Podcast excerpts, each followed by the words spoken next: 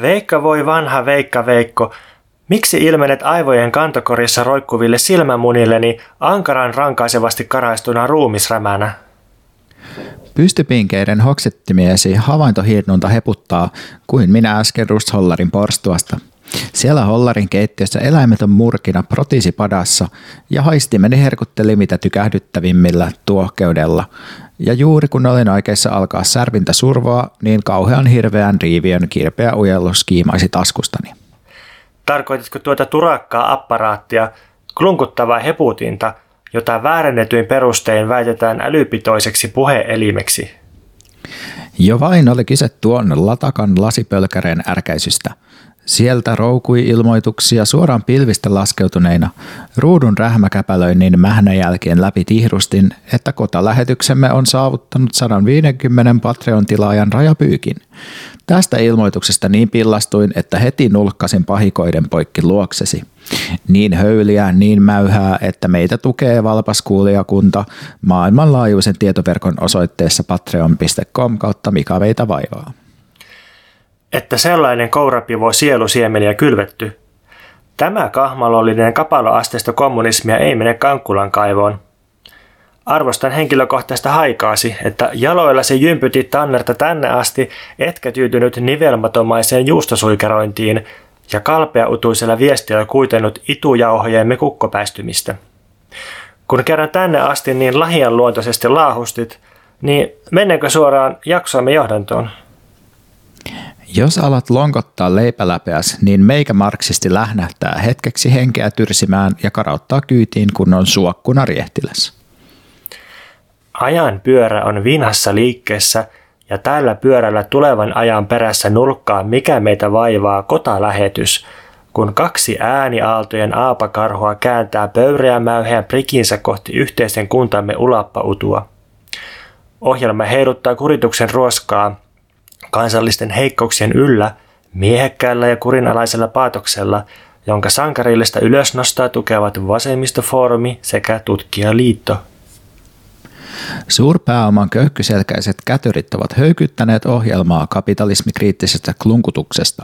Kansan kynttilät kurmattavat kotalähettäjiä elämän ankarien lakien hyljeksinnästä ja suojeluskuntalaiset raippaavat riittämättömästä isänmaallisuudesta.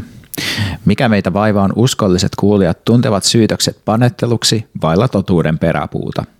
Vipstaakit saattavat olla solmussa ja puksprööti loirolla, mutta puhujat eivät ole mitään örnyttäviä kaljaköllöttäjiä, vaan terästahtoisen veren voimakukkasena he nopsin nostoin uuttavat kansallisesta mullasta yhteisen unelman elontäyteistä hurmaa.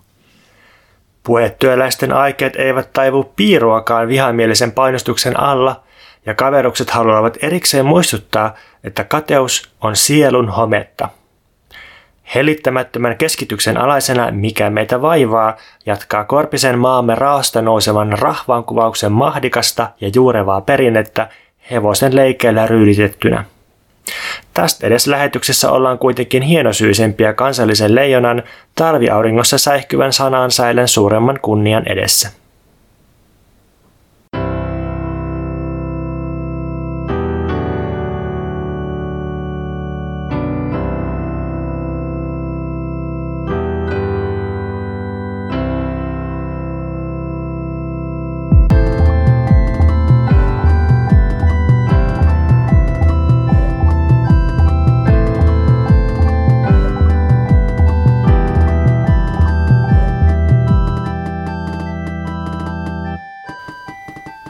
Mitä sulle Veikka kuuluu? No kuuluu ennen kuin menen varsinaisiin kuulumisiin, niin suurta juhlaa 150 Patreon tilaajan ansiosta ja meille tuomasta ilosta. Ja tota, sitten pitää sanoa, että tätä jaksoa sponsoroivat joukko meidän superlahjoittajia, joista tässä mainitaan nimeltä Tommi Pommi ja Siiri Mäkelä. Kiitos tuhannesti tuestanne. Tätä äänitystä tehdään nyt karanteeniolosuhteissa, joihin mut on ihan viranomaismääräyksellä asetettu, mutta tästä huolimatta niin koronatesti oli negatiivinen eikä oireita ole, että luultavasti äänitys sujuu ilman sairaskohtauksia tai muita ikäviä tämmöisiä tota, välikuolemia. Ja sitten, äh, sitten se piti vielä sanoa, että mikäli kuuntelijat meitä kuuntelee Spotifysta, niin muistakaa tilata meidät sieltä. Spotifyhan on podcastien place to be nykyään, niin tota, tilaamalla meidät, meitä nostetaan siellä jossain algoritmisissa luetteloissa ylemmäksi ja jollain omituisella trickle-down-efektillä tämä hyödyttää myös meidän kuulijoita, eikäs vain. Luultavasti näin ja nyt tuntuu, että nykyään kun astuu ovesta ulos ja yrittää vaikka roskia mennä viemään, niin heti tulee kohta joku soitto, että on altistunut jollekin, joka on altistunut vähintään ja ja maailma on sellainen miinakenttä, jossa vältellään altistuksia ja, ja tota, kaikkea muutakin. Ja todellisuus koostuu selittämättömistä uhista, jotka kiihtyy ja törmää toisiinsa. Mutta sitähän varten tämä podcast on, että tässä miinakentässä voidaan luovia. Ja kiitos munkin puolesta niille, jotka tukee tätä podcastia Patreonissa ja tota, sinne on kaikenlaisia erinäisiä lisäsisältöjä taas tulossa tässäkin kuussa. Ja tämä erittäin pristiini äänenlaatu, ainakin jos tämä onnistuu tämä äänitys, niin mahdollistuu siitä huolimatta, että me ollaan eri tiloissa juurikin meidän tukijoiden mahdollistamilla äänilaitehankinnoilla, eli kiitos myös siitä. Mutta mun muita kuulumisia tämän tota, karanteenin lisäksi on se, että mulla on ollut käty eli kämppä tyhjänä, kun kumppani oli ulkosaaristossa hengailemassa, niin sen johdosta mä oon katsonut taas Marvel-elokuvia kotona. Ja tätä myötä mä oon tutkinut tällaista käsitettä ja ilmiötä kuin liberaali antifasismi, joka on mun mielestä keskeinen myytti amerikkalaisessa elokuvakerronnassa. Ja nyt mä oon tätä tarkastellut erityisesti ton Avengers Endgame-elokuvan kautta.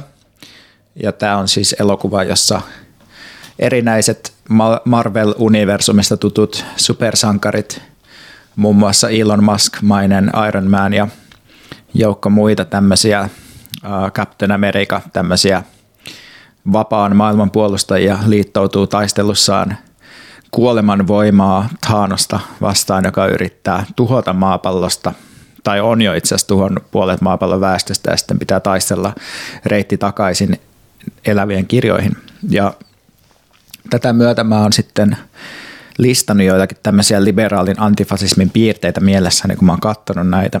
Ja mun mielestä niitä on ainakin seuraavat. Eli liberaalissa antifasismissa suojellaan liberaalia järjestystä fasismilta, eli just valtiota, äänioikeutta ja abstraktia vapautta. Eli ei ole kyse niinkään ihmisten elämässä tai arjesta, vaan nimenomaan tällaisista instituutioista, joille sitä jotka pitää turvata, ja ne on niin kuin aina ne, mitkä on uhattuna fasismin uhkaamina. Lisäksi fasismi on aina ulkopuolinen uhka liberaalissa antifasismissa, joka on helposti erotettavissa meistä, eli tästä sisäpuolesta. Eli fasismi on aina jossain porteilla, se, se ei ikinä löydy meidän omista niin kuin vieteistä tai käyttäytymistaipumuksista. Sitten fasismia vastustaa yhtenäinen rintama – Eli erot pyyhkiytyy pois yhteisen vihollisen päivittämiseksi ja ei käydä semmoisia taisteluja ja vääntöjä siitä, että mitä pitäisi tehdä, vaan se jotenkin löytyy se yhteinen sävel. Ja sitten yleensä tähän liittyy myös fasismin jälkeinen harmonia. Eli sitten kun nämä liberaalit antifasistit on voittanut fasismin, niin sen jälkeen palataan tällaiseen yhteiskuntaan, jossa, jossa ei ole ristiriitoja. Ja usein myös fasismin voittamiseksi tarvitaan demokratian ja kiistelyn ylittävä tämmöinen suojelijahahmo, jumalhahmo, joka väliaikaisesti saa demokratia ylittävät toimivaltuudet, eli uhka demokratialle pitää voittaa nimenomaan ylittämällä demokratia. Useampi elokuvatutkija, joihin mä oon törmännyt, niin on käsitellyt tota amerikkalaisen supersankarin perinnettä sillä tavalla, että se tulee – länkkäriperinteestä ja, ja siitä, että on, on tämmöinen just yksinäinen sankariseriffi, sen myytti. Sankariseriffi suojelee, suojelee niin kuin jon, jonkinlaista kolonisoitua järjestystä roistoja vastaan, ja se tapahtuu just sillä tavalla, että se ottaa sen lain omiin käsiinsä. Eli, eli jotta laki ja järjestys voidaan pelastaa, niin laki täytyy ottaa, ottaa niin kuin omiin käsiin ja, ja niin kuin, tehdä, tehdä mitä tilanne vaatii ja sitten se, se onnistuu tällä niin kuin yksilösankaruuden puolelta. Ja, ja sitten tosiaan on nähty, että erityisesti Marvel-leffat on, on niin kuin moderneja länkkärileffoja tästä sen jatketta. Mutta sitten sit toinen asia, mikä mulle tuli tuosta mieleen on se, että, että miten on kiinnostavaa, että ison tason jenkkituotantojen perusaiheena on pitkään ollut sellaisen representaatiotason antifasismi. Siis että, että niin kuin, viestin tasolla ollaan fasismia vastaan. Mutta sitten jos miettii Hollywoodin tuotantoolosuhteita tai sitä niin kuin tuotannon tasoa tai, tai vaikka tuottajien ja näyttelijöiden tai, tai varsinkin niin kuin suurten studioiden omaa politiikkaa, niin sit se ei välttämättä aina ole ihan niin antifasistista. Ehkä tunnettu esimerkki on toi 40- ja 50-lukujen Hollywood, jolloin siellä käytiin antifasisteja vastaan mustilla listoilla. Ja se on musta jotenkin kiinnostava aika, kun tota, voisi vois olettaa, että, että toisen maailmansodan jälkeen, kun natsit oli kukistettu, niin ne olisi jotenkin ollut tämmöinen yleinen antifasismi, jee jee henki. Mutta päinvastoin sillä oli konservatiiviset yrityspomot ja poliitikot vallassa Hollywoodissa. Ja sitten siellä Hollywoodissa oli myös vasemmisto, jossa oli kaksi erilaista järjestäytymissuuntaa. yhtäältä siellä oli tämmöinen just tämmöinen niin liberaali amerikkalaisen yhteiskunnan ja lakien abstrakti puolustus. Ja tämmöinen, niin tämmöinen oli niin kuin kaikille sille ihan, ihan jotenkin ok, tai se, se ei niin kuin herättänyt suurta vastarintaa konservatiiveissa. Mutta sitten siellä oli myös semmoista vähän, vähän niin kuin tiukemman linjan antifasistista toimintaa, joka siis meidän näkökulmasta niin on, on tietysti hirveän maltillista ja siellä lähinnä niin kuin se antifasismi tarkoitti sitä, että vaadittiin jotain niin kuin sosiaalidemokraattisia uudistuksia ja ajettiin niin kuin laajempia yhteiskunnallisia ongelmakysymyksiä ja just niin kuin vastustettiin rasismia ja, ja tota, haettiin rahaa jollekin edistyksellisille ää, vaaliehdokkaille ja vastustettiin republikaani republikaanien niin kuin sotaintoilua Neuvostoliittoa vastaan ja, ja tota, puolustettiin AY-liikettä ja, ja, ja niin edelleen. Mutta et, et sitten, sitten tota, tämmöinen niin hyvin maltillinen antifasismi johti sitten siihen, että, että tota, keväällä 1947 tämä kuuluisa House Un-American Activities Committee – komitea, joka, joka siis tota, tutkii amerikkalaisuuden vastaista toimintaa, niin se ryhtyi tutkimaan kommunismia elokuvissa. Ja tota, se johti siihen, että, että Hollywoodissa tuottajat alkoi nimetä vasemmistolaisina pidettyjä ihmisiä, ja näitä sitten vaadittiin, vaadittiin julkisiin kuulemisiin, ja sitten ne, jotka kieltäytyi kuulemisista ja ne, jotka suoraan nimettiin kommunisteiksi, niin ne lisättiin sitten suoraan mustalle listalle, joita ei enää työllistetty alalle.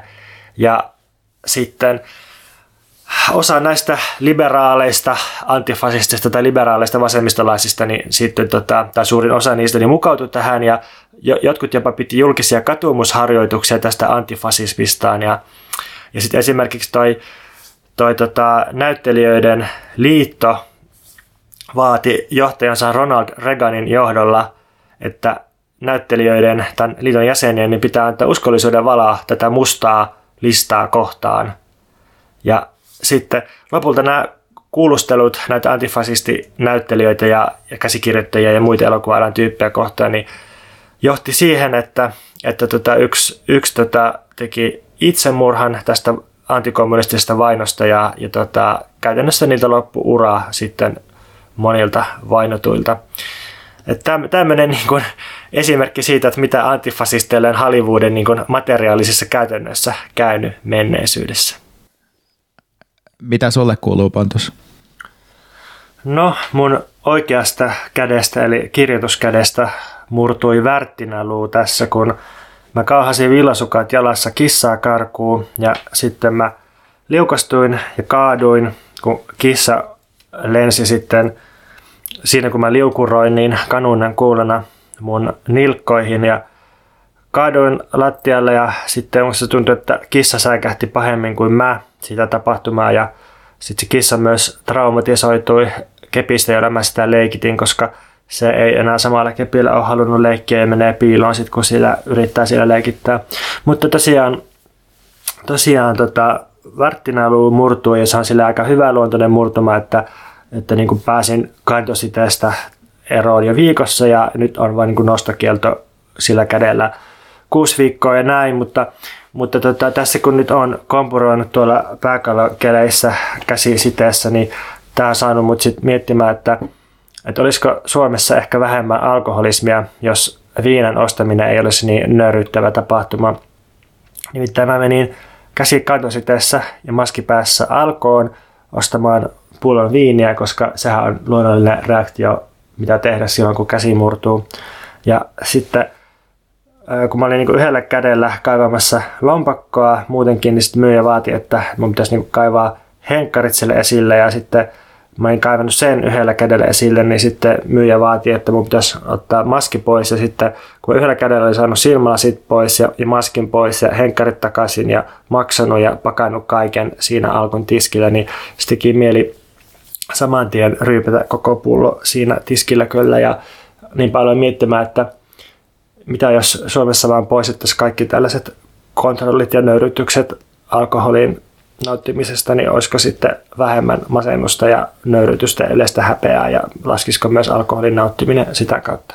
Miten mieltä saat? Niin, si- niin silloin kun tota alkoholilaki viimeksi muutettiin, niin siitähän niin kuin kaikki niin kutsutut asiantuntijat oli vahvasti sitä mieltä, että tämä johtaa siihen, että suomalaiset ryyppää itsensä hengiltä lonkerolla ja nelosoluella.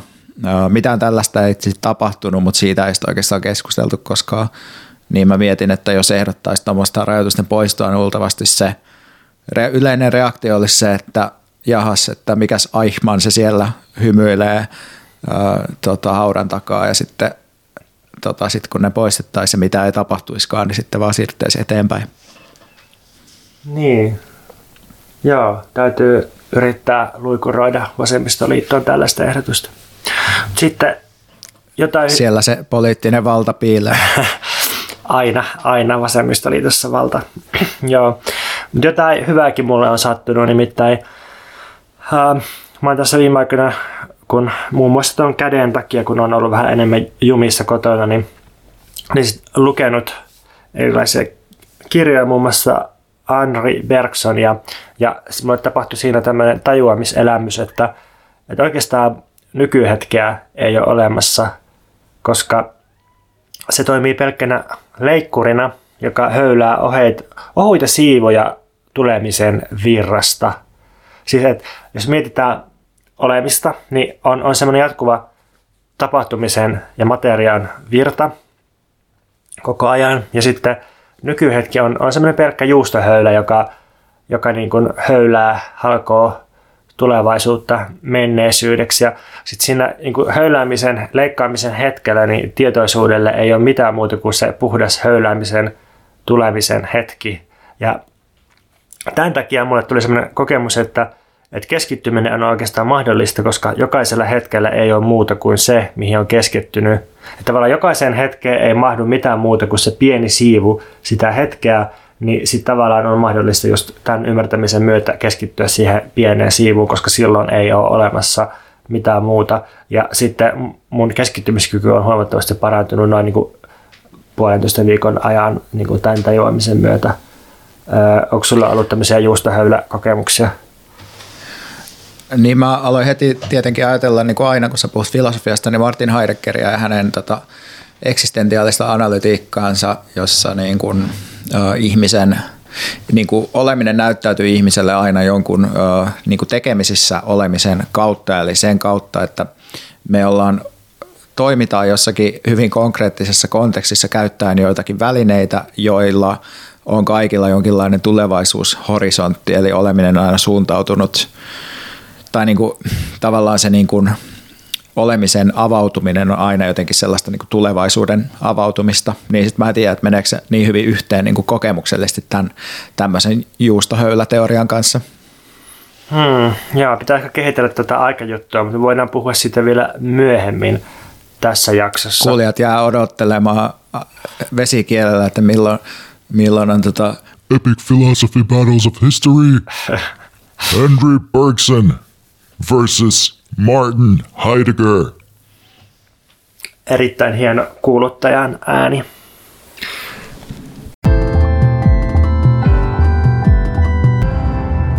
Mikä sua muuten tänään vaivaa?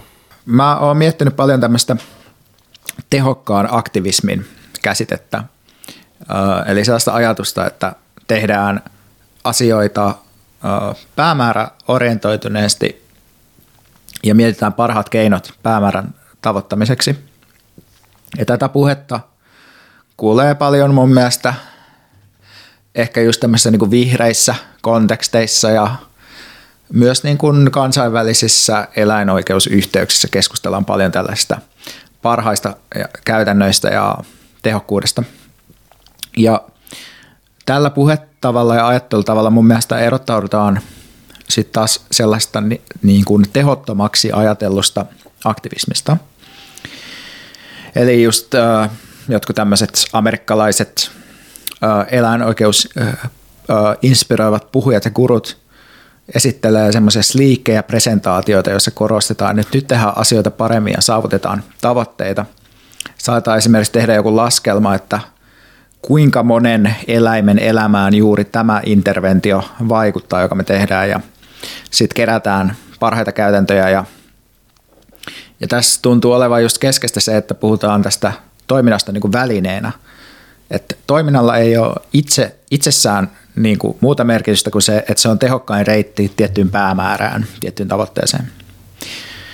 No sitten jos kysyy, että no millaisella, millaisesta toiminnasta tässä pyritään sitten tämmöisessä tehokkuuspuheessa, niin kuin mistä pyritään erottautumaan, niin musta näyttäisi siltä, että tässä pyritään erottautumaan aktivismista nimenomaan alakulttuurisena ilmiönä. Eli erottaudutaan siitä, että nämä keinot ja päämäärät sekoittuisi jonkinlaiseksi elämäntavaksi, jossa sitten niin kuin, jos puhutaan tästä elämäntavasta, niin voi olla vaikea nähdä, että kulkeeko se toiminta ollenkaan siihen suuntaan, johon sloganeiden ja julkilausuttujen päämäärien mukaan pyritään.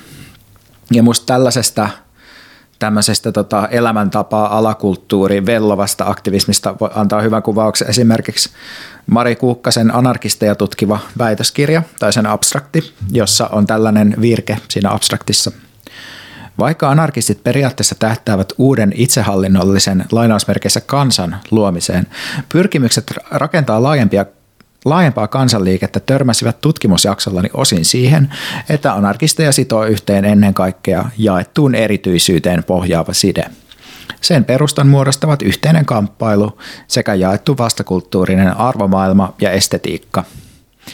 Eli tavallaan tehokas aktivismi pyrkisi niin kuin jättämään taakseen sellaisen aktivismin, joka perustuu ihmisten väliseen yhteyteen ja estetiikkaan ja elämäntapaan. Eli tehokkaalla aktivismilla pyritään erottautumaan tehottomasta elämäntavaksi ja alakulttuuriksi kivettyvästä aktivismista, mikä siis kuulostaa oikein hyvältä. Mutta mä oon miettinyt tätä tosi paljon. Mulla on niin oikeastaan viisi erillistä – kysymystä, jotka mun mielestä herää tästä tällaista ajatuksesta tästä tehokkaasta aktivismista. Ja kysymys tai pohdinta numero yksi on se, että musta ei ole lainkaan selvää, että tämmöinen poliittisesti transformatiivinen eli yhteiskuntaa muuttava voima voisi yksinkertaisella tavalla erotella elämän ja aktivismin toisistaan – ja jos kysyisitte, että no miten elämä ja aktivismi sitten aina jotenkin sekoittuu toisiinsa, niin mun nähdäkseni se sekoittuu silleen, että aktivismi tarvitsee aina jonkinlaista inhimillisen elämän kontekstia, että se tarvitsee ympärille kulttuuriin, sen täytyy merkitä ihmisille jotakin. Ihmisten pitää pystyä järjestämään elämänsä käytännöt niin kuin suhteessa siihen aktivismiin. Eli ihmiset toimii kaikessa toiminnassa aina sosiaalisina ja kulttuurisina olentoina, eikä vaan kylmän rationaalisesti toteuta jotakin ulkoa tulevia päämääriä jollain tarkasti valituilla keinoilla. No sitten toiseksi poliittisten tavoitteiden saavuttaminen mun mielestä edellyttää jollain tavalla elämän käytäntöjen muuttamista mikropoliittisella tasolla. Eli jotta voidaan muuttaa asioita, pitää kehittää uusia arvostamisen, aistimisen ja elämisen tapoja, joiden kautta se politiikka käytännössä toteutuu. Ja tästä on juuri kyse silloin, kun puhutaan tämmöistä prefiguratiivisuudesta, eli luodaan niin kuin tulevaisuuden maailman siemeniä siinä omassa elämässä ja omassa arjessa. No sitten kolmas huomio mulla on se, että että on hyvä, tai pitää kysyä itseltään, että no miten oikeastaan vaikutuksia sitten saadaan aikaan ja miten, miten joku malli on ylipäätään toistettavissa se, kun puhutaan yhteiskunnallisesta toiminnasta. Jos ajatellaan, että yhteiskunta on tällainen historiallisesti etenevä, tai sanotaan näin, että se on niin määrittymätön, niin kuin joka hetki tavallaan niin kuin uutta, luova ja synnyttävä, tosi monimutkainen kokonaisuus – niin miten sä voisit tavallaan löytää jonkun semmoisen keinon, joka toimii niin kuin uudelleen ja uudelleen samalla tavalla, eli miten sä voit luoda jonkun mallin, joka, joka voisi niin kuin siirtää paikasta toiseen ja saada niin kuin aina toimimaan. Eli me voidaan aina tietty esittää jotain approksimaatioita siitä, että no maailma muuttuu todistettavasti tällä keinolla, kun tehdään näin, niin tulee, tapahtuu näin, mutta kun pitäisi oikeasti luoda joku kausaalinen, eli syy- ja seuraussuhteita esittävä malli, jolla muutetaan politiikkaa, niin joudutaan vaikeuksiin. Ja tietty pitää pyrkiä tekemään asioita, jotka toimii, mutta oikeasti se, mikä toimii, usein selviää vasta siinä vaiheessa, kun sitä kokeilee oikeasti. No sitten yksi kysymys on myös, että mitä se tehokkuus oikeastaan on, ja pitäisikö meidän ylipäätään, ylipäätään pyrkiä nimenomaan tehokkuuteen, jos puhutaan tästä numeraalista tai määrällisestä kvantifioitavasta tehokkuudesta. Et jos puhutaan niin tehokkaasta aktivismista, niin siinä mun mielestä seurataan vähän niin kuin implisiittisesti sanomatta sitä suoraan tämmöistä utilitaristista mallia, jossa pyritään maksimoimaan joku tietty nimetty hyöty, tämmöinen utiliteetti, niin kuin ehkä John Stuart Mill sitä kutsui. Että esimerkiksi eläinoikeustoiminnassa voidaan määritellä, että tavoitteena on maksimoida vaikka pelastetut eläimet, maksimoida impakti siinä mielessä. Ja tässä tämmöisessä niin kuin eläimet sitten tämmöisiksi yksilöiksi jakavissa ja jaottelevissa malleissa – niistä että viehättää se yksinkertaisuus, mutta samaan aikaan tietysti herää kysymys siitä, että onko tällainen malli paras tapa ylipäätään lähestyä yhteiskunnallista todellisuutta, että jos me esimerkiksi lähestytään asiaa niin, että, että no, että koska yrityksillä on paljon valtaa, entä jos yritykset tekisikin kaiken, tai jos yritykset tekisikin vegaaniruokaa, niin sittenhän maailma muuttuisi tosi oleellisesti. Mutta sitten mä mietin, että eikö yhtä hyvin voisi sitten kysyä sitä, että pitäisikö meidän pyrkiä niin muuttamaan semmoisia hierarkisia ja väkivallalle perustuvia sosiaalisia ja tuotannon olosuhteita ja, ja näin ollen niin muuttaa ihmisten ja muiden lajien suhteita jotenkin holistisemmin, että eikö se voisi tavallaan johtaa vielä niin pidempiaikaisiin lopputuloksiin. Että tavallaan, että jos ei lähestytäkään numeraalisesti, vaan lähestytään jotenkin ihmisten, välisten, ihmisten ja muiden lajien välisten suhteiden kautta tätä asiaa.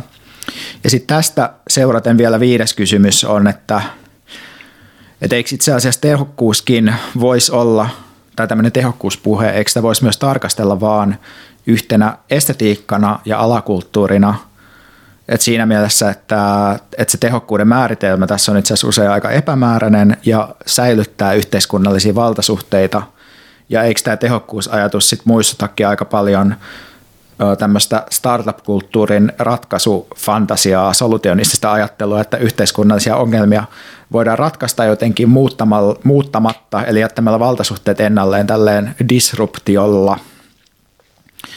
Ja näiden kysymysten kautta sitten mun nähdäkseni päästään tällaiseen päätelmään, jonka mä oon vielä tässä melko pitkän päätelmän voisin lukea tässä tai sanella.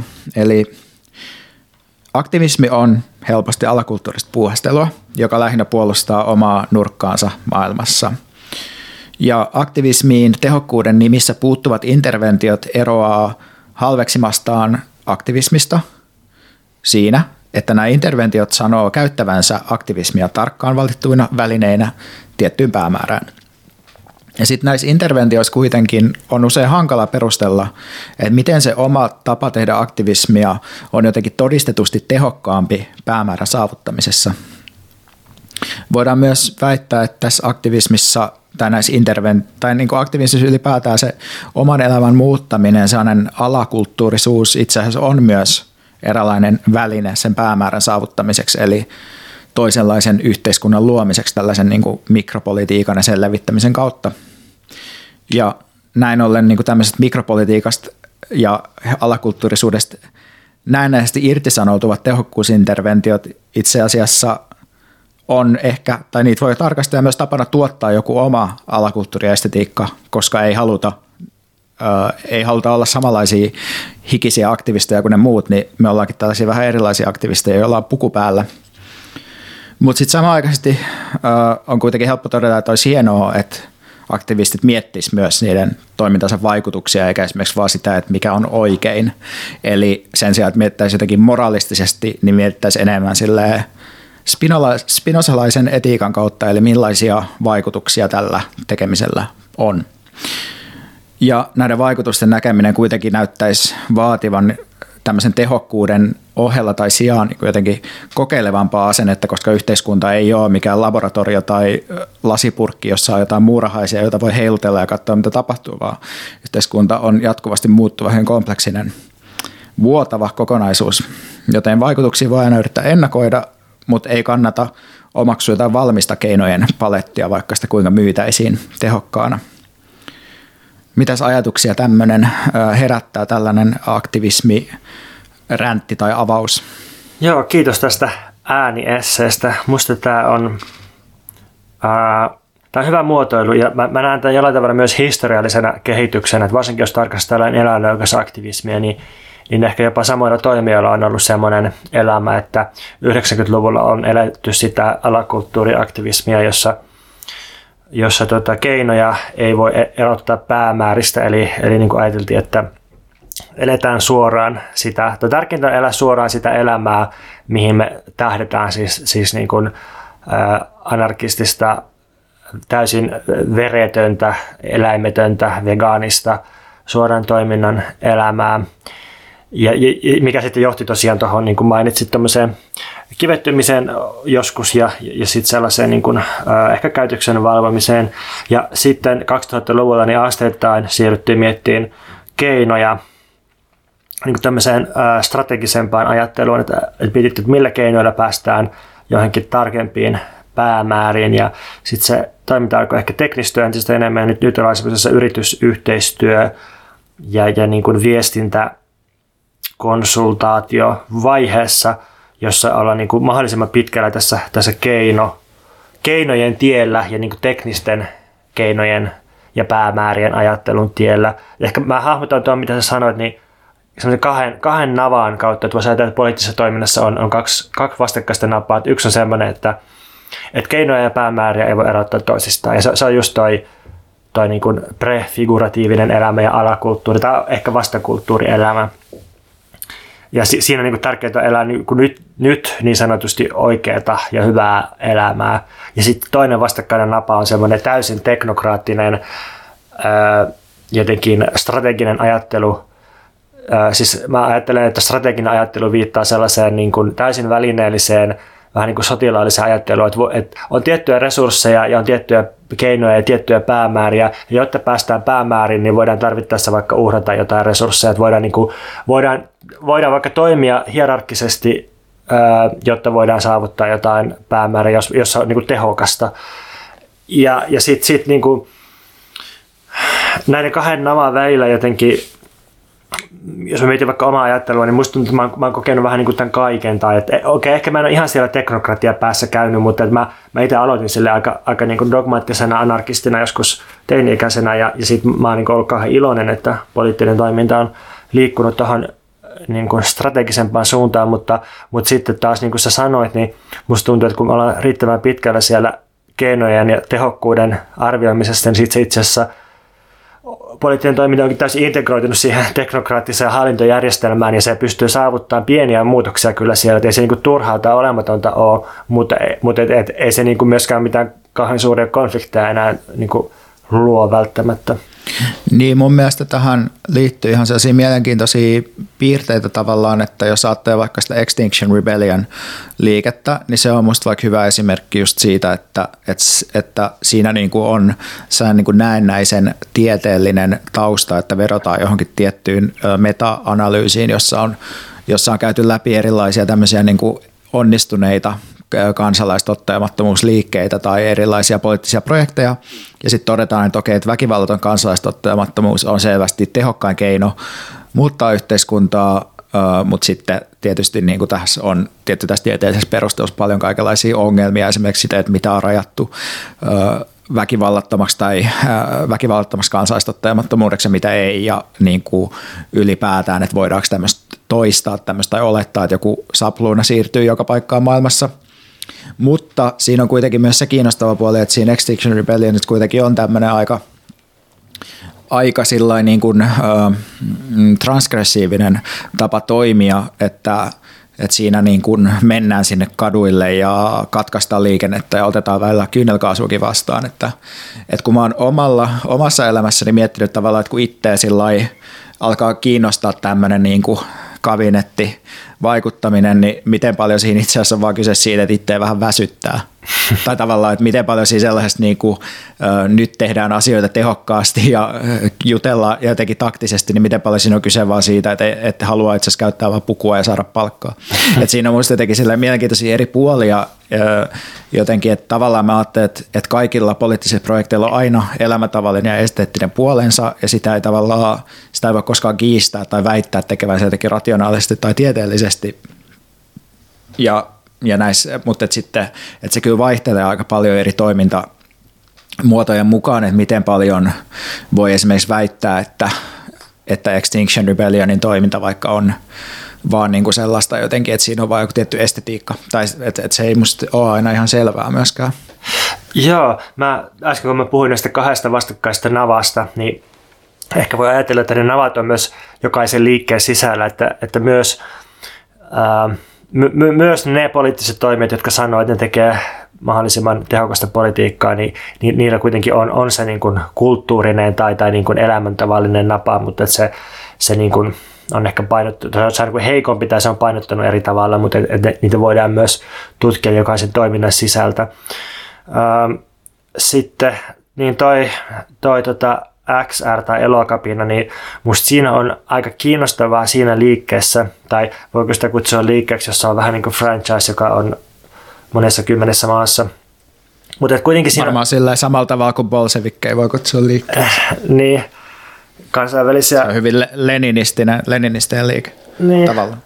Mutta bolsevikit ei ehkä ollut levinnyt niin moneen maahan, mutta tietysti oli, oli yritystä ää, työväen internationaalin kautta sitä tehdä myös silleen. Mutta niin, niin siinä, siinä on minusta kiinnostavaa se, että, että vaikka olisi tosi eri mieltä XR ja Elokapiiden kanssa ää, vaikka kaikesta, niin kuitenkin niillä on niin kuin aika selkeä ja rehellinen semmoinen tai avoin toimintatapa, että niillä, niin kuin, niillä on päämäärät ja sitten ne on sanonut, että niillä on tällaiset keinot, joilla ne pyrkii niihin, niin sitten näillä on tällaiset perusteet ja me voidaan tietysti kiistää ne perusteet, että, että niin onko nämä tutkimukset, joihin nämä vetoaa vaikka kun ne perusteet, että niin kuin, miten väkivallattomalla tietyllä toiminnalla niin kuin, kun tietty määrä kansasta saadaan se tekemään sitä, niin miten sillä sitten voidaan ylittää jotain kynnyksiä ja saada suuria muutoksia aikaan tai sillä, että vaaditaan hallituksia puhumaan totuutta, niin me voidaan olla eri mieltä tästä, mutta mä niin arvostan sitä, että, että niillä on ainakin niin mietittynä se, ja ne on sanonut sen, että mihin ne pyrkii ja miten.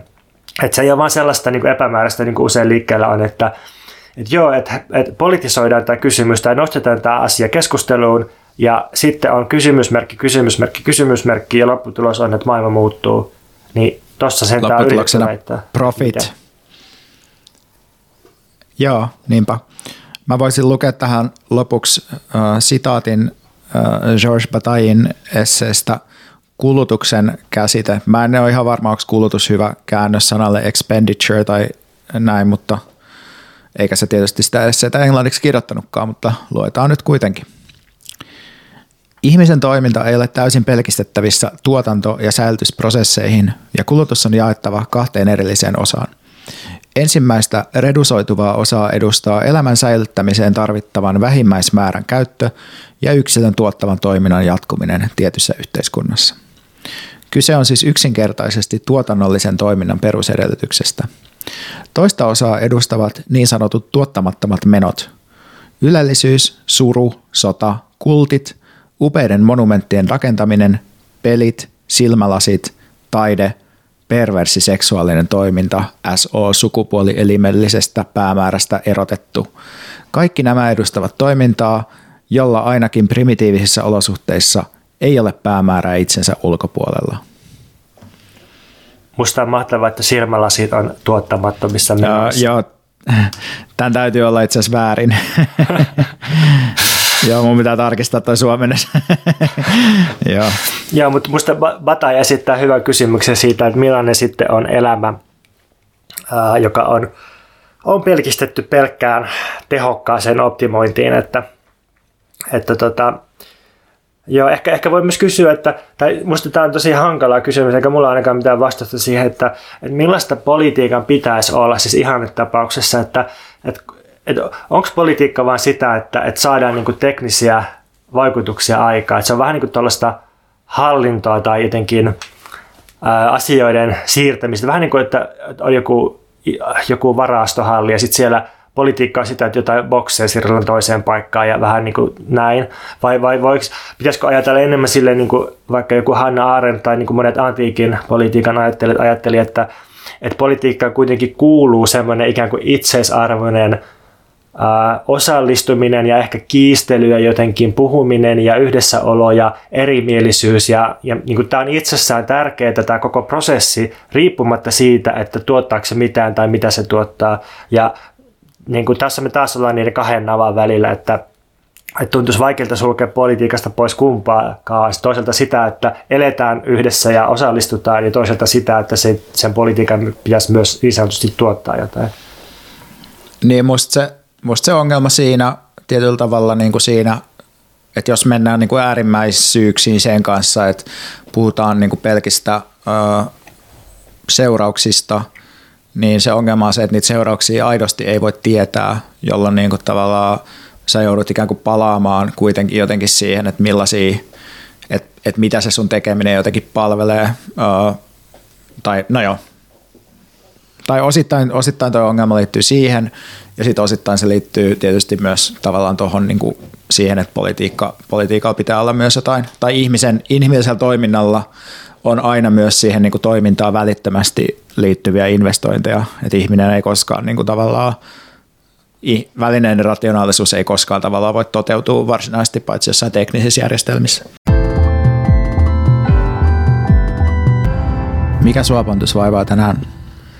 Mua vaivaa kapitalismin kummitustalomaisuus. Tästäkin on ehkä tulossa tämmöinen jonkinlainen improvisoitu, tai ei improvisoitu, mutta sellaisesta epämääräisestä partituurista luriteltu ääniessee muutamassa osassa. Ää, keskeytä, jos mä sekoilen itseni ulos ää, valtatieltä jonnekin jorpakkoon, mutta, mutta siis mä... Se on niin vaikea tietää, että mikä se sun reitti on. Niinpä. Tota, lähdetään liikkeelle kummittelusta. Ää, siitä, että kommunistinen manifesti kuuluisasti alkaa tällaisella kohdalla – Aave kummittelee Euroopassa, kommunismin aave. Kaikki vanhan Euroopan mahdit ovat liittoutuneet pyhään ajojahtiin tätä aavetta vastaan. Paavia Tsari, Metternich ja Guizot, Ranskan radikaalit ja Saksan poliisit. Nämä Metternich ja Guizot oli muuten ne oli jotain konservatiivisia valtiomiehiä Itävallassa ja Ranskassa ja nykyään pitäisi varmaan sanoa, että Macron ja, ja Boris Johnson on liittoutunut. No, aavetta vastaan, mutta, mutta joka tapauksessa aave kummittelee Euroopassa. Kommunismi aave, siis ei, ei kommunisti, lii, kommunismi liikkeenä tai niin kuin massat kaduilla, vaan kommunismi aave on se, mikä kummittelee Euroopassa. Tämä on, tämä on niin aika kiinnostava aloitus, että, että se yhteiskunnallinen liike, mitä Marx ja Engels tuossa rakensi tai esiin manasi, niin se ilmoitetaan nimenomaan AVN ja kummituksena.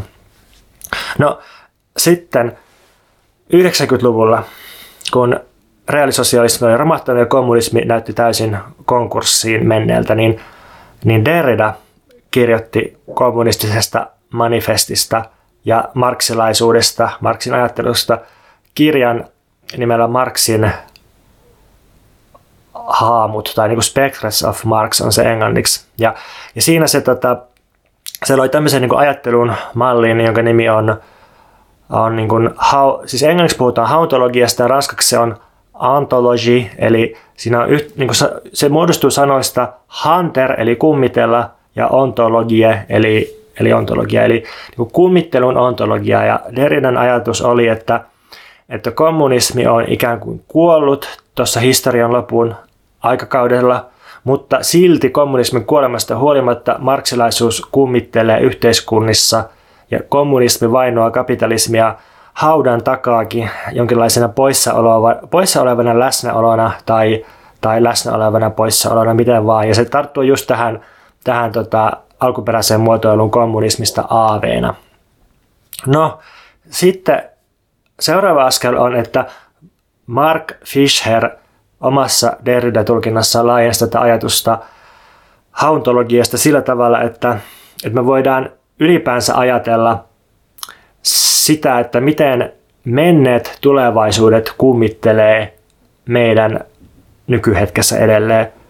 Esimerkiksi Fisher puhuu happokommunismista, acid communism, millä se tarkoitti osittain sitä, että 60- ja 70-lukujen liikkeestä ja utopistisesta ajattelusta ja, ja erilaisista elämäntavoista, niin, niin niistä jäi, jäi semmoinen niin menneen tulevaisuuden potentiaali tai semmoinen virtuaalinen ää, politiikan tekemisen muoto, joka ei oikein koskaan päässyt realisoitumaan. Ja, ja sitten tavallaan niin kuin meidän vähän surullista nykyhetkeä, niin jollain tavalla sitä vainoa tai sille kummittelee edelleen sille niin kuin virtuaalisessa muodossa tämmöinen, tämmöinen niin kuin menneen tulevaisuuden haamu. Ja tuossa Tämä on minusta kiinnostava tuo Fisherin ajatus, mutta sitten siinä, siinä on ehkä pikkusen sellaista nostalgiaa myös sitä menetetystä tulevaisuudesta, vaikka Mark Fisher itse sanoikin vastustavansa nostalgiaa tuossa mielessä. Mutta nyt mun pointti on se, että mun mielestä on viisi muutakin olennaista ajattelun kummittelun moodia. Eli yhteensä siis kuusi ajallisen kummittelun moodia. Ja tämä, kun mä aikaisemmin uhosin, että tässä jaksossa tulee tätä aikafilosofiaa, niin nyt, nyt voidaan mennä siihen aikafilosofiaan. Mä ajattelin, että mä voisin käydä läpi nämä kuusi ajallisen kummittelun moodia. Ja ensinnäkin meille kummittelee mennyt nykyisyys, siis mennyt nykyhetki. Tämä on minusta aika selkeä, että, että tavallaan niin kun, kun me katsotaan historiaa menneitä nykyhetkiä, niin mikään aikaisempi mennyt kauhu ei lopulta jää haudatuksi, että kaikki keskiajan kidutukset, uuden ajan telotukset ja noita vainot, toisen maailmansodan keskitysleirit, kauheat kulkutaudit, patriarkaaliset valtajärjestelmät, 30-luvun fasismi, niin vaikka tämä on mennyttä nykyisyyttä, niin tavallaan se vainoaa meitä jatkuvasti, että se, tämä kaikki uhkaa aina palata, että mä aina niin kuin luulen, että, että ei enää koskaan keskitysleiriä, ja sitten me katsotaan, että mitä uiguureille tehdään Kiinassa, niin jotenkin tämä Tämä kummittelee tosiaan, historian kauhut kummittelee menneen nykyisyyden muodossa. No sitten toiseksi meille kummittelee myös tämä mennyt tulevaisuus, josta Mark Fisher kirjoitti. Siis just tämä, että että 60-luvulla historia olisi ihan aidosti voinut mennä toisin.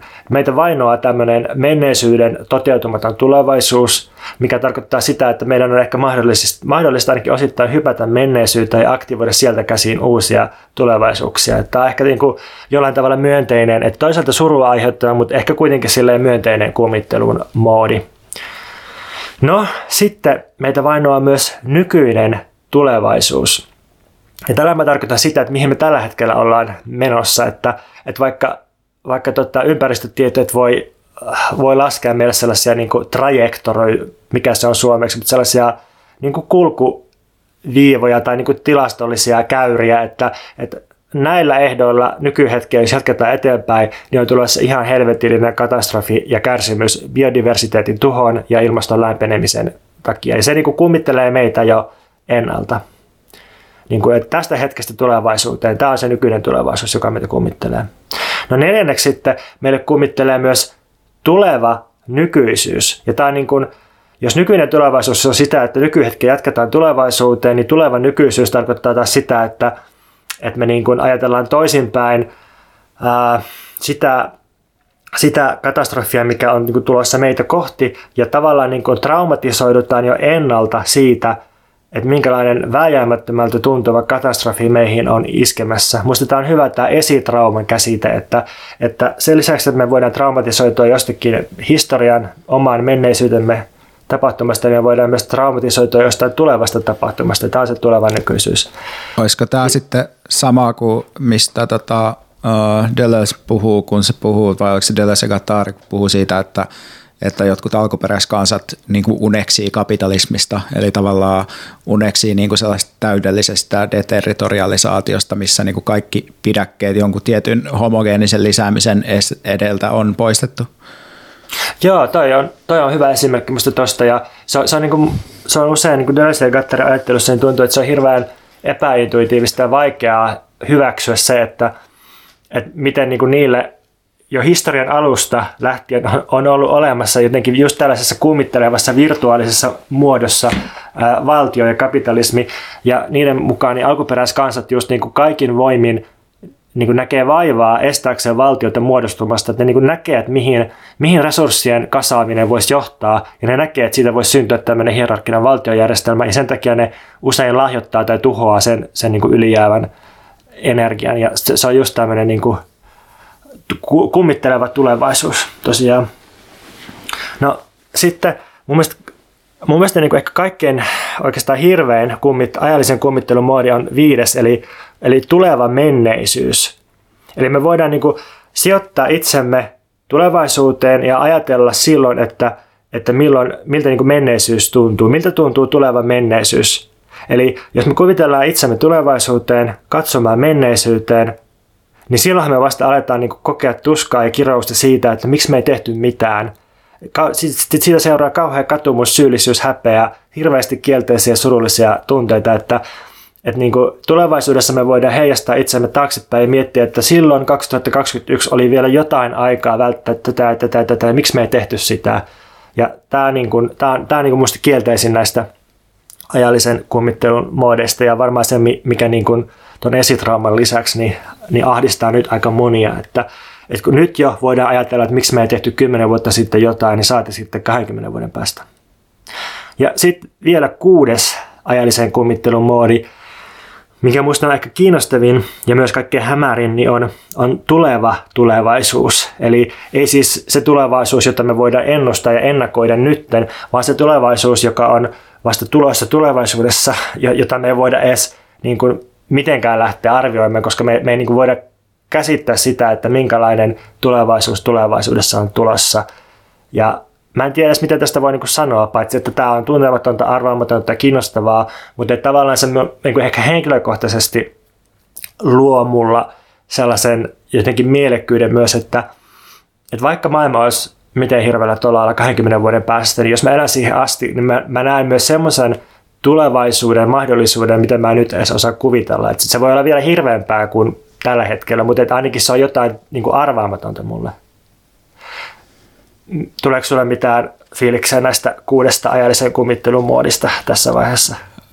No ehkä tosta, toi tuleva tulevaisuus on mun mielestä sillä niin kiinnostava, että, että tavallaan niin kuin, kun jos ajattelee sitä, että millainen tulevaisuus on niin kuin tiedettävissä – hmm. niin jopa, jopa hyvin teknokraattisessa tulevaisuustutkimuksessa niin kuin tavallaan lähdetään siitä, että meillä on jotain tiettyjä, tiettyjä heikkoja signaaleja tai muuttuja, joiden niin kuin eri, eri niin kuin tavallaan muuttujien eri arvojen kautta me voidaan rakentaa jotain skenaarioita, mutta sitten tavallaan niissä aina niin kuin ne, ne ei koskaan niin kuin varsinaisesti ennusta tulevaisuutta, koska on aina silleen jotenkin latentteja voimia, jotka voi niin kuin tavallaan vaikuttaa tai muuttaa ratkaisevasti sitä, mitä voi tapahtua. Ja se, tässä mun mielestä se, se on niin kuin jotenkin mielenkiintoista, että, että mä näen tosi paljon niin kuin just ilmastoon liittyen sellaisia puheita, mitkä on tavallaan perusteltua semmoista äärimmäistä jotenkin pessimismiä tai sellaista, että me ollaan kaikki tuhouduttu tai tulevaisuus on jotenkin tuhottu tai synkkä. Mutta tavallaan melkein väistämättä se tulevaisuus, joka tulee, on kuitenkin jotenkin erinäköinen kuin mitä me niin kuin osataan tai mitä me pystytään ylipäätään kuvittelemaan. Että et vaikka siinäkin tilanteessa, että ikään kuin jotkut tietyt päästöskenaariot toteutuisi, niin samanaikaisesti tavallaan ne erilaiset niin kuin voimat, mitä, mit, mitkä niin kuin yhteiskunnallisessa kehityksessä jotenkin kamppailee, niin ne tulee kuitenkin ilmaisemaan itseään jollain tavoilla. Eli tavallaan – äärimmäisetkin skenaariot näyttää kuitenkin tosi erilaisilta oikeasti sen kannalta, että mitä, mitä ihmiset pystyy tekemään, miten ne pystyy toimimaan tai auttamaan toisiaan ja miten toisaalta sitä toimintaa yritetään jotenkin estää. Totta, ja tässä me voidaan palata siihen, mitä puhuttiin politiikasta ja keinoista ja teknokratiasta, että, että se just, just on tulevan tulevaisuuden takia, niin politiikka ei voi koskaan pelkistää siihen pelkkään niin tehokkaiden keinojen hyväksikäyttöön, koska aina syntyy jotain ennakoimatonta meidän toiminnasta. No, liikutaan sitten tämän mun kuumitussetin toiseen vaiheeseen. Tässä on siis kolme vaihetta, niin nyt liikutaan toiseen vaiheeseen. Ja siinä, niin nyt on saanut paljon huomiota ja julkisuutta tämmöinen ympäristötutkijoiden, nimekkäiden tutkijoiden, olisiko siinä ollut 16 vai 17 kirjoittajaa. Tämmöinen artikkeli, Hesari on tehnyt ainakin kaksi juttua siitä, on, on iloinen, että se on saanut paljon huomiota. Itsekin törmäsin niin sanotusti valtamedian kautta tähän ekaa kertaa. Tämä on siis Frontiers in Conservation Science journaalissa julkaistu artikkeli nimellä Underestimating the Challenges of Awaiting a Ghastly Future. Ja siis tämän artikkelin pointti on näiden ympäristötutkijoiden sanoma, että nykyistä menoa tulevaisuus on kaamea tai aavemainen. Tämä ghastly sanaa, niin se, se siis tarkoittaa varmaan suoraan käytettynä niin karsea tai karmea, mutta sanakirja antaa Gastlylle myös merkityksen, että, että kummituksen kaltainen tai aaveen kaltainen ja, ja, ja kuoleman kaltainen kalpea ja, ja niin edelleen. Niin, nyt, nyt niin kun, tämä on minusta kiinnostavaa, että me eletään siis kapitalismissa, joka on tekemässä maailmasta aavemaista ympäristötutkijoidenkin mukaan. Ja tässä artikkelissa niin näillä on kolme pointtia – jotka musta siis silleen on varmaan vaikka tämän podcastin kuuntelijoiden aika tuttuja, mutta jos sille lyhyesti käy läpi, niin ensin ne esittelee paljon todistusaineistoa siitä, että miten nykyiset ää, liikesuunnat niin johtaa vielä paljon huonompaan tulevaisuuteen, paljon vaarallisempiin olosuhteisiin kuin mitä me ollaan oletettu. Et, et kun niin paljon puhutaan ilmastonmuutoksesta, niin sitten unohdetaan se biodiversiteetin tuho, ja se, että, että nyt tosiaan on käynnissä 15-kertainen massasukupuuton tahti verrattuna niin sanottuun normaaliin tausta massasukupuuttoon tai taustasukupuuttoon. Ja tota, tämä, on oikeastaan aika hirveätä luettavaa tämä, tämä ensimmäinen pointti, koska nämä muun muassa sanoo, että, että koko maailman väestöstä niin 70 prosenttia tällä hetkellä asuu sellaisissa maissa, jotka sekä käyttää luonnonvaroja liikaa, että niillä on niin kuin, ää, pienempi tulo kuin mikä on maailman keskiarvo. Eli, eli siis niin kuin, ne on köyhiä maita, mutta silti ne käyttää luonnonvaroja enemmän kuin mitä olisi mahdollista käyttää. Ja on siis kauhea vyörytys vaan siitä, että, että miten niin kuin luonnonvaroja ylikäytetään ja varsinkin miten fossiilisten polttoaineiden avulla niin on, on kiihdytetty toi biodiversiteetin tuho ja luonnonvarojen liikakäyttö. No, tois, toinen niiden pointti on siinä sitten se, että, ää, että ne kysyy, että, että onko nykyiset poliittiset systeemit tai poliittiset johtajat, niin millä tavalla kyvykkäitä tai valmiita ää, tarttumaan näihin ennustettuihin ongelmiin, tai onko ne, onko ne niin kyvykkäitä siihen, niin no, lyhyt vastaus on, että ei, ei missään nimessä, että yksikään maa maailmassa niin ei ei tota, kiinnitä huomiota biodiversiteetin menetykseen läheskään niin paljon kuin johonkin niin kuin talouskasvuun. Ja, ja sitten se, se että, että ilmastonmuutos on kaikille ilmeinen, hyvin harvasta enää kiistää, mutta tota, edes sitä, sen kanssa niin kuin ei pystytä diilaamaan. Ja sitten jos tulee jotain niin kuin hyvin maltillisia aloitteita, niin kuin New Green Deal Jenkeissä, niin sit sekin aiheuttaa vaan kauheata poteroitumista ja, ja kulttuurisotaa ja ja sitten nämä tutkijat tässä huomauttaa, että, että niin kuin yhä enemmän ympäristöliikkeitä luokitellaan terroristeiksi ja niin kuin synkältä näyttää tässä mielessä. No sitten niiden kolmas pointti on minusta kiinnostavin, kun ne käsittelee tutkijoiden roolia ja sitä, että mitä tutkijoiden pitäisi tehdä tässä tilanteessa. Ja ne sanoo suoraan, että tutkijoiden pitäisi pitäisi niin kuin kilkuttaa kaikkia hälytyskelloja ja heiluttaa kaikkia punaisia lippuja. Ja sitten, että tämä, tämä tilanne vaatii aika tiukkaa poliittista toimintaa ja, ja, ja, tota, ja niin kuin ne muotoilee, että, että tämä tilanteen vakavuus vaatii fundamentaalisia muutoksia globaaliin kapitalismiin. Ja sitten nämä luettelee just tämä, mitä nyt voi arvata, että, että tota, meidän pitäisi ää, lopettaa kokonaan pysyvä talouskasvu ja meidän pitäisi kunnolla hinnoitella noin kaikki ulkoisvaikutukset, mitä nyt ei niin kuin lasketa tuotteiden ja yritysten kustannuksiin. Ja sitten pitäisi heti lopettaa fossiilisten polttoaineiden käyttöä ja pitäisi, pitäisi tota todella paljon tiukemmin säädellä markkinoita ja yksityisomaisuutta ja pitäisi tukea naisten aseman vahvistamista ja, ja niin edelleen. Mutta mutta tämä on minusta kiinnostavaa, että, näin, näin siis, että siis kaiken tämän massiivisen todistusaineiston ja maailmantuhon todistamisen luettelemisen jälkeen, niin näin, näin silti pysty sanomaan, että meidän pitäisi vaikka luopua kapitalismista tai jotenkin yrittää liikkua poispäin ja sanoa vaan, että me tarvitaan niin fundamentaalisia muutoksia kapitalismiin. Ja niin kuin haluaisinpa nähdä jotenkin muutetun globaalin kapitalismin, joka pystyisi toimimaan ilman tällaista jatkuvaa talouskasvua tai hierarkioita tai yritysten megavaltaa. jotenkin, tämä on kiinnostava jotenkin ristiriita, että, että näin niin kuin vaadi kapitalismin kumoamista, mutta sitten jos ottaa vakavasti jokaisen noista ää, toimintaehdotuksesta, niin sitten käytännössä tarkoittaa kapitalismin kumoamista. Mutta jotenkin, että, että, että kaikkein niin kuin, jyrkimmässäkään ekologisessa paperissa ei voi ehdottaa edes vienosti kapitalismista eksitoimista. Niin tämä on jotenkin semmoinen kiinnostava juttu, että kapitalismi on niin, niin kuin, jotenkin meidän poliittisen mielikuvituksen semmoinen pohjimmainen perälauta, että siitä, niin, siitä niin ei voi erottaa. Niin mä en usko, että siinä välttämättä on edes kysymys siitä, että mitä nämä tutkijat ajattelee kapitalismista, vaan kysymys on varmasti enemmän siitä, että millaiselle viestille ajatellaan, että saa huomiota ja millainen viesti otetaan vakavissaan.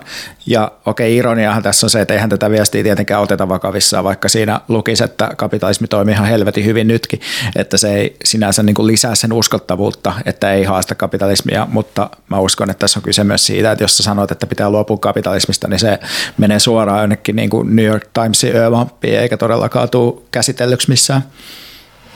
Ehkä noin. Tai sitten voisi ajatella, että itse se synnyttää kyllä hirveän vastareaktio, mutta että ainakin se niin keskustelua. Koska näin myös sanoin mm. tässä, että meidän pitäisi lopettaa so, lopettaa niin kuin näiden ylitsevuotavien ongelmien ja haasteiden sugarcoattaaminen ja pitäisi niin kuin tell it like it is ja ja tota, kaikki muu vaan johtaa harhaan ja on, on, on jopa niin kuin potentiaalisesti tappavaa ihmisille, niin, äh, niin kuin tämä kieli on siis aika kovaa, että, että, niin kuin, että pitäisi lopettaa tämä niin paskajauhaminen ja, ja niin kuin tappavien valheiden kertominen pitäisi puhua niin kuin suoraan ja sitten sit se suoraan puhuminen on sitä, että no, me tarvitaan tällaisia muutoksia kapitalismiin, niin jonkun tällaisen niin kuin vielä näen tässä, mutta ehkä siinä on myös tämmöistä laskelmointia.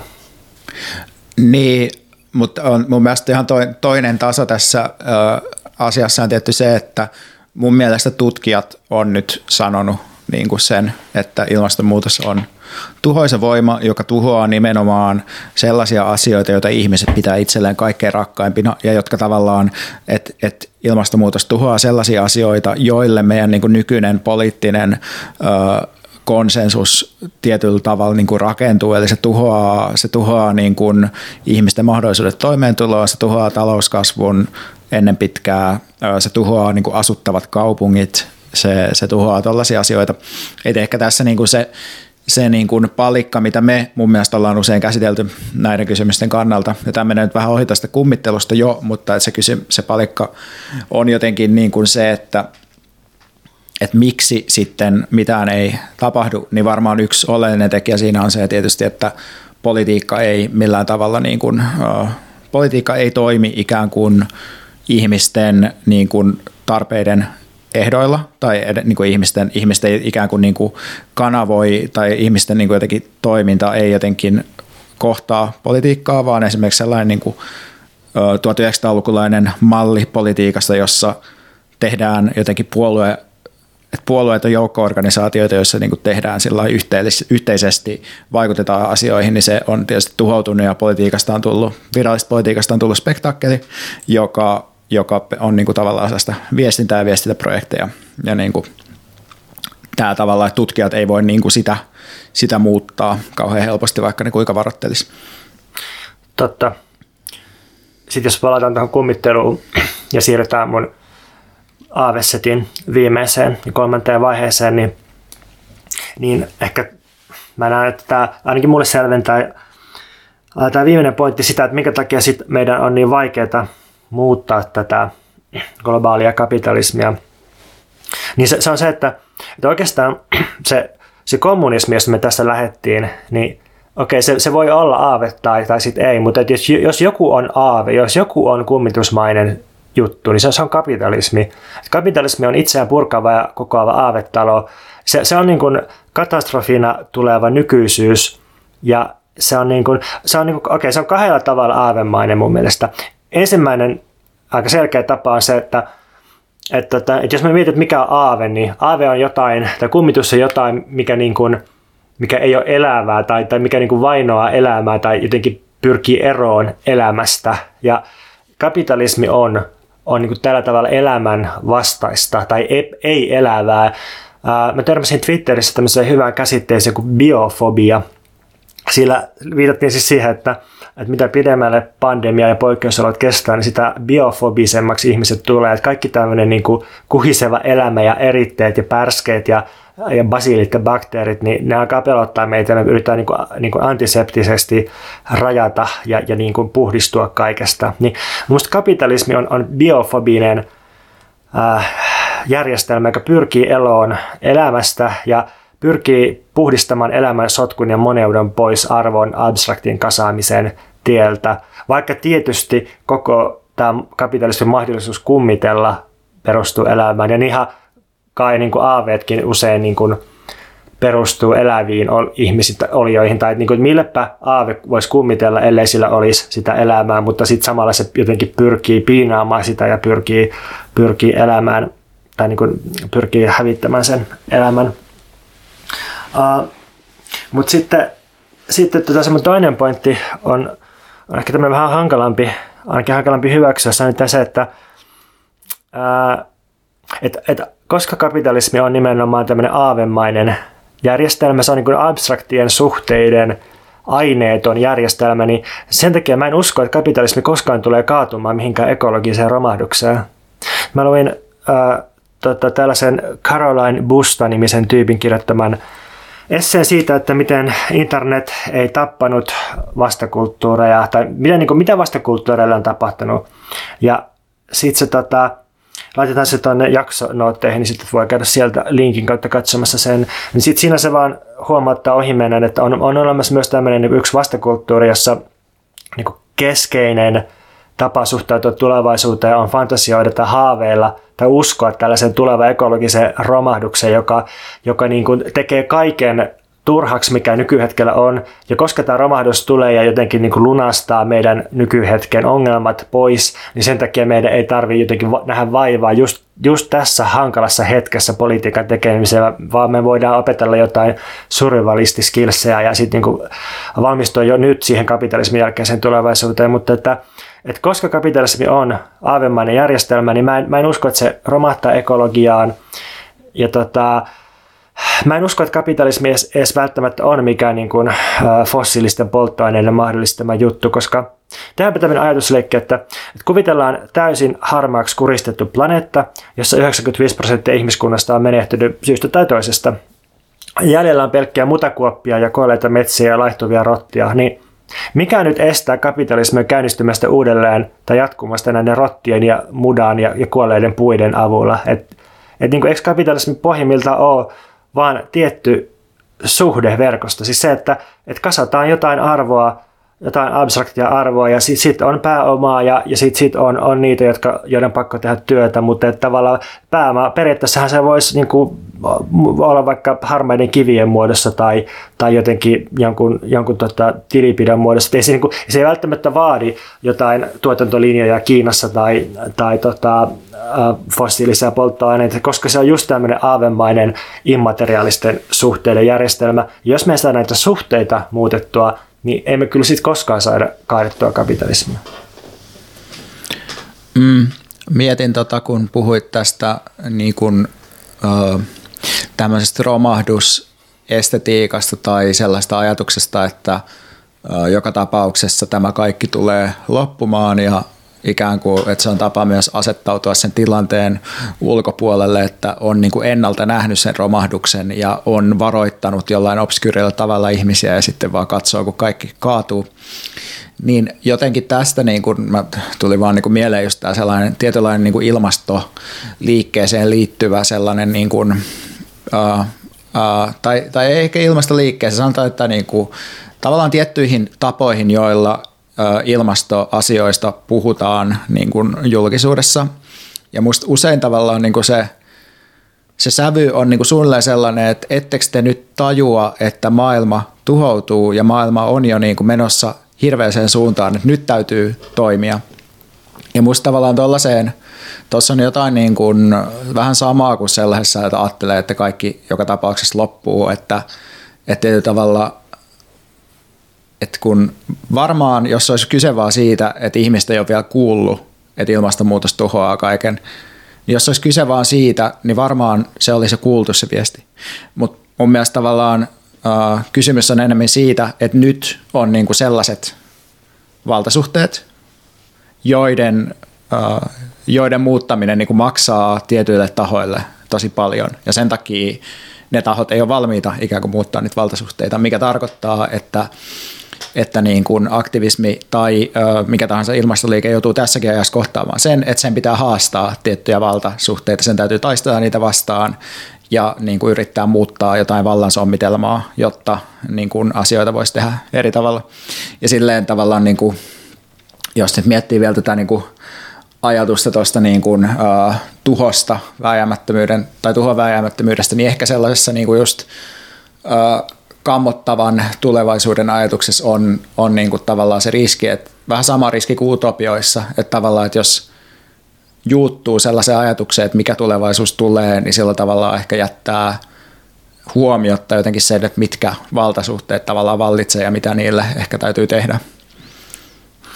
Niinpä, ja ehkä voisi sanoa, että jos kapitalismi on aave, niin sitten meidän täytyisi järjestäytyä hirviöksi, joka pystyisi painostamaan tätä aavetta tai ainakin niitä valtasommitelmia, joissa tämä aave pesii.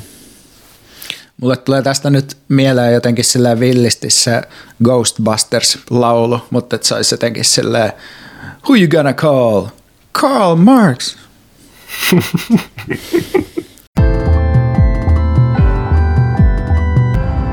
Mennäänkö suosituksiin? Mennään vaan. Mä voisin suositella ensinnäkin Yle Areenan ääniversumi julkaisusarjaa, jossa julkaistaan erilaisia äänitaideteoksia. Siellä löytyy ääni, äänimaisemia ja semmoisia niin sanotusti taiteellisempia ääniteoksia. Kannattaa käydä katsomassa, että mitä siellä milloinkin pyörii. Ja sitten mä haluaisin suositella maissitortilla ja vehnätortillojen tilalle. Et älkää oikeasti ostako enää täys vehnä tortilla ja ne, ne ei ole ollenkaan niin hyviä kuin maissitortillat. Ja sitten nyt kun kerran puhutaan tortilloista, niin sitten tämmöinen tortilla-ohje, jonka, joka tuli kehitettyä, tai oikeastaan mun puoliso kehitti tämän tällaisen konseptin, että tosiaan maissitortilloja sitten täytteeksi härkismurua tai teriaki tofua tai, tai miksei molempia, romaanisalatinlehtiä, sitten kannattaa tehdä itse guacamole, siihen mukaan valkosipulia, limeä ja suolaa, kannattaa tehdä itse pieni saalossa, johon tulisi kirsikkatomaattia, punasipulia, limeä ja korianteria. Sitten edelleen täytteeksi voi laittaa vaikka irtomaissia, jalopenoslaisseja, sitten tarvii kastikkeeksi jotain smetanan kaltaista tai creme freshin kaltaista. Ja juomuksi pitää ehdottomasti olla kolaa jäillä ja voidaan laittaa tämä suuri resepti vielä tuonne jaksomuistiinpanoihin.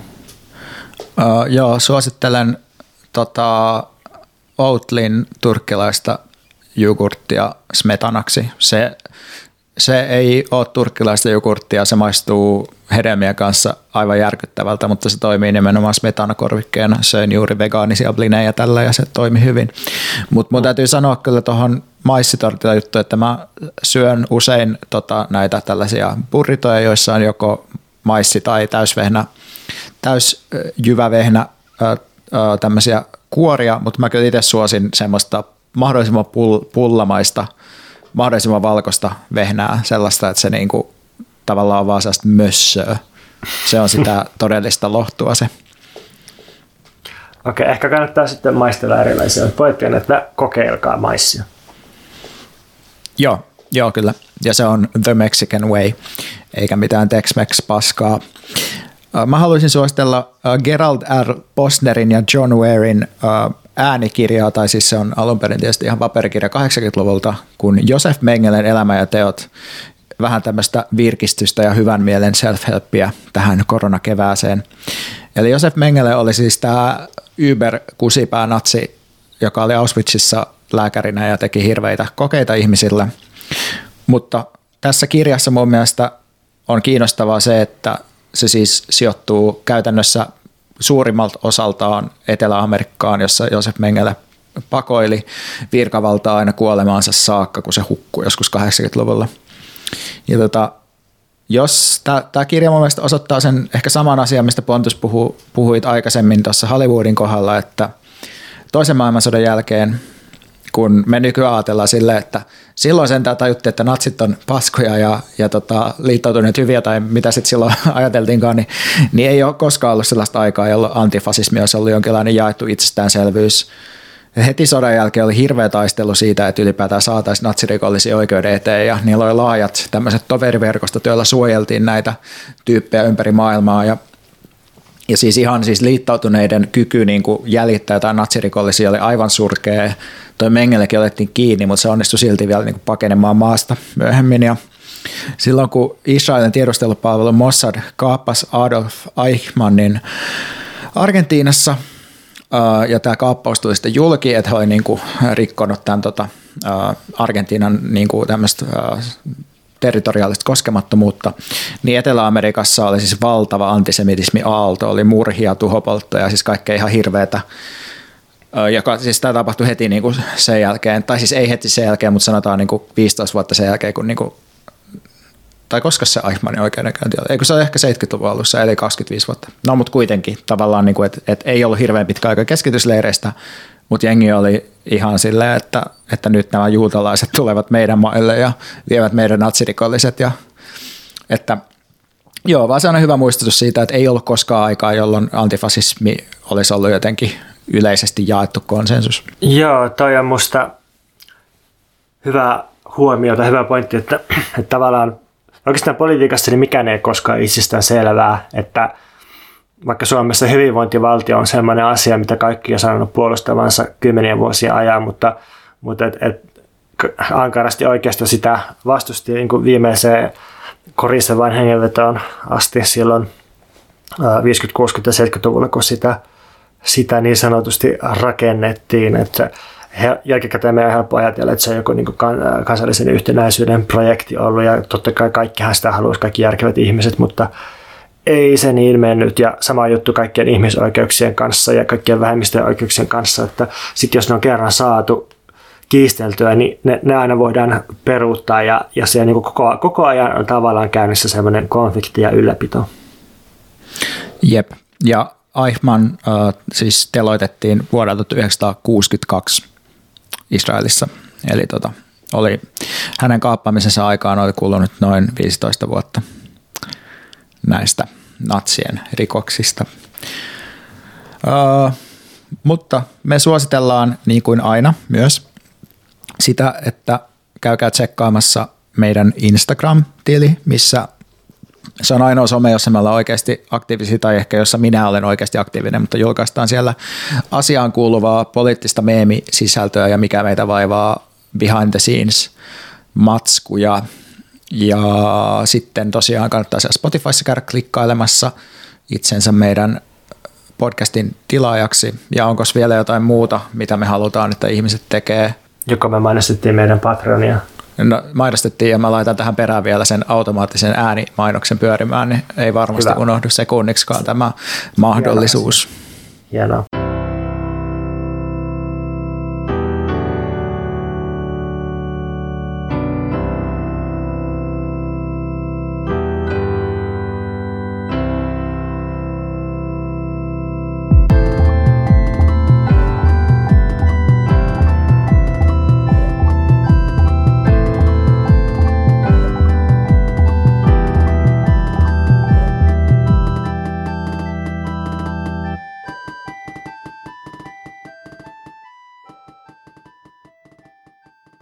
Hei juuri sinä Mikä meitä vaivaan kuuntelija.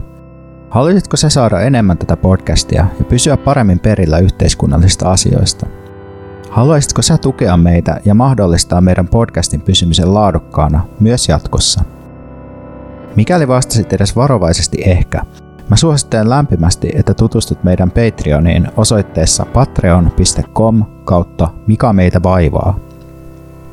Siellä sä voit ryhtyä meidän tilaajaksi 5 eurolla kuukaudessa tai 15 prosentin allennetulla vuositilaushinnalla. Sä pääset käsiksi meidän jaksoihin, jotka julkaistaan vaan Patreonissa. Me ollaan tehty Patreoniin uutiskirjeitä ja jaksoja jo yli kahden vuoden ajan.